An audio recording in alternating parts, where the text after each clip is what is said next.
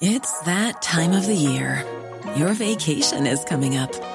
You can already hear the beach waves, feel the warm breeze, relax, and think about work. You really, really want it all to work out while you're away. Monday.com gives you and the team that peace of mind. When all work is on one platform and everyone's in sync, things just flow wherever you are. Tap the banner to go to Monday.com.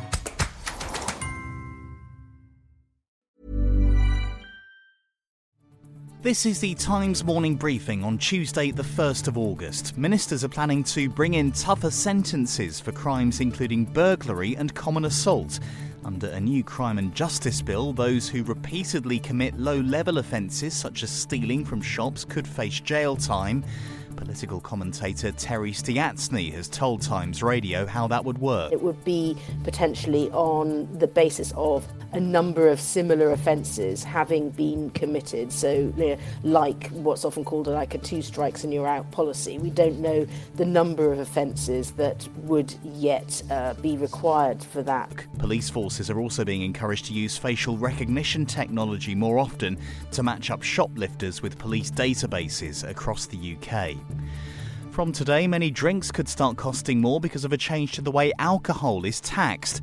Overall, duty will go up, with most wines and spirits seeing rises, but for lower alcohol drinks and sparkling wines, it will fall.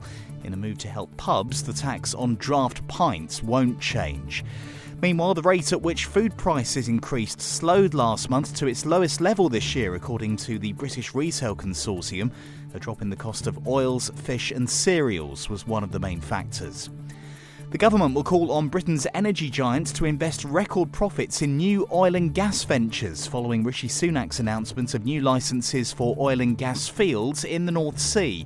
Tomorrow, the bosses of Shell, BP, and other big UK energy players will meet MPs at Downing Street. They'll be asked to take another look at their investments, but recently they've been turning away from the North Sea. Jess Ralston from the Energy and Climate Intelligence Unit explains why. By the oil and gas industry's own estimates, uh, the North Sea is a declining basin, um, and that means no matter what the government policy is on it, uh, the, North Sea is running out. Um, it's also important to note that it's mostly oil. So uh, we're in the middle of a gas crisis, so extracting more oil won't really help with our bills. The mayor of Moscow says a skyscraper in the Russian capital has been targeted again by a drone after an attack on Sunday. The glazing was reportedly damaged. Other buildings were also affected, but no injuries have been reported. Russia's defense ministry has blamed Ukraine, which hasn't commented. The former UKIP leader Nigel Farage says he's had an offer from Coutts to reinstate his accounts with the bank. It follows a lengthy row about its decision to close them, in part because of his political views. Dame Alison Rose, the chief executive of NatWest, which owns Coutts, resigned last week after she admitted discussing the matter with a journalist. The UK's first drone delivery service has been launched in Orkney. It will be trialled for three months and is expected to make it much easier for people on the islands to get letters and parcels, as current delivery services are often hit by the weather. And you can hear more on all these stories throughout the day on Times Radio.